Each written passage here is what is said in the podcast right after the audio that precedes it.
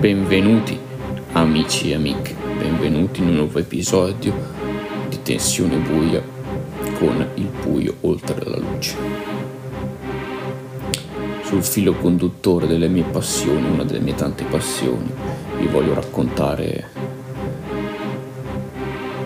storie sempre diverse che vi possono intrattenere o piacere, perché so che come me ci sono tante persone che adorano il thriller e anche un po' l'horror mischiato insieme, anche se la qualità delle mie storie è amatoriale. Comunque spero possiate apprezzare lo sforzo di ideare qualcosa di comunque godibile, ma non perdiamoci in altre ciance introduttive e buon ascolto. Il rumore del traffico fuori dall'aeroporto fece ritornare alla realtà Lambert. Pensava spesso a quella sua prima visita in Vaticano e soprattutto a quel video, quel maledetto video che gli ha segnato l'esistenza, erodendo giorno dopo giorno la sua mente, ma soprattutto il cuore, con quel messaggio sconvolgente sul corpo di Gomez. Ha accettato di sostituire il collega come emissario della Santa Sede per effettuare gli esorcismi, che ormai non era più una questione di far leva sul suo senso del dovere, ma ormai da anni era diventata una caccia a quella bestia che aveva cercato in lungo e in largo nei viaggi per l'intero globo, che aveva scritto sul corpo del povero collega il suo nome con il sangue. Lambert, che ormai da alcuni anni si era distinto per aver risolto casi difficili in tutto il mondo, aveva raggiunto il titolo di Monsignore, ma a lui questo non importava molto, perché l'unica cosa che contava per lui era trovare il demone che conosceva il suo nome e soprattutto il perché.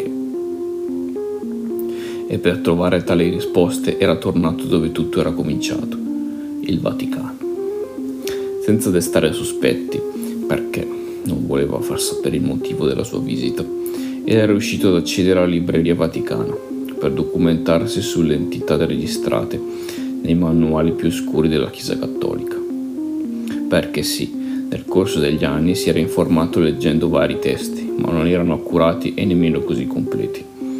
Però, avendo preso un titolo così prestigioso e fama a livello internazionale, ha avuto i cosiddetti permessi per accedere all'area riservata della libreria e scoprì qualcosa di inquietante. Negli scritti che aveva trovato c'era qualcosa di sconvolgente. Clemens, della chiesa di Kingsbridge, quella in cui aveva fatto il seminario, e il monsignore a cui aveva sempre fatto riferimento, si era macchiato di un omicidio, quello della signora Green, Veronica Green, la madre biologica di Lambert, che credeva morta quando lui era ancora piccolissimo per cause naturali. Continuando a leggere si rivelava il movente di tale gesto. Secondo la chiesa inglese, la madre si era macchiata di esoterismo, legato al culto delle streghe di Salem, e, specie in quegli anni, la chiesa non poteva di certo permettere che gli eretici e Satana si diffondessero. Quindi, sempre poco dopo, era spiegato dove era stato portato il piccolo di quella donna, che era stato affidato a una famiglia cristiana devota. I genitori che lo avevano cresciuto, dunque, non erano i suoi veri genitori. Sconvolto da tali rivelazioni, la prima cosa che avrebbe voluto fare è farla pagare a Clemens, ma ci voleva una strategia per far emergere la verità senza essere preso per pazzo, e soprattutto capire quale nesso ci fosse tra le streghe di Salem, a cui la madre biologica faceva riferimento, e il suo nome scritto con il sangue sul corpo del povero Gomez in Brasile. Lambert lasciò la libreria Vaticana senza farsi vedere da nessuno, ma prima aveva fatto delle foto con lo smartphone. In realtà sarebbe dovuto entrare senza alcun dispositivo elettronico, ma essendo una figura importante, controllarlo sarebbe stato un insulto, no? E quelle foto le avrebbe usate per ricattare Clemens e scoprire la verità. la connessione che mancava per completare il puzzle.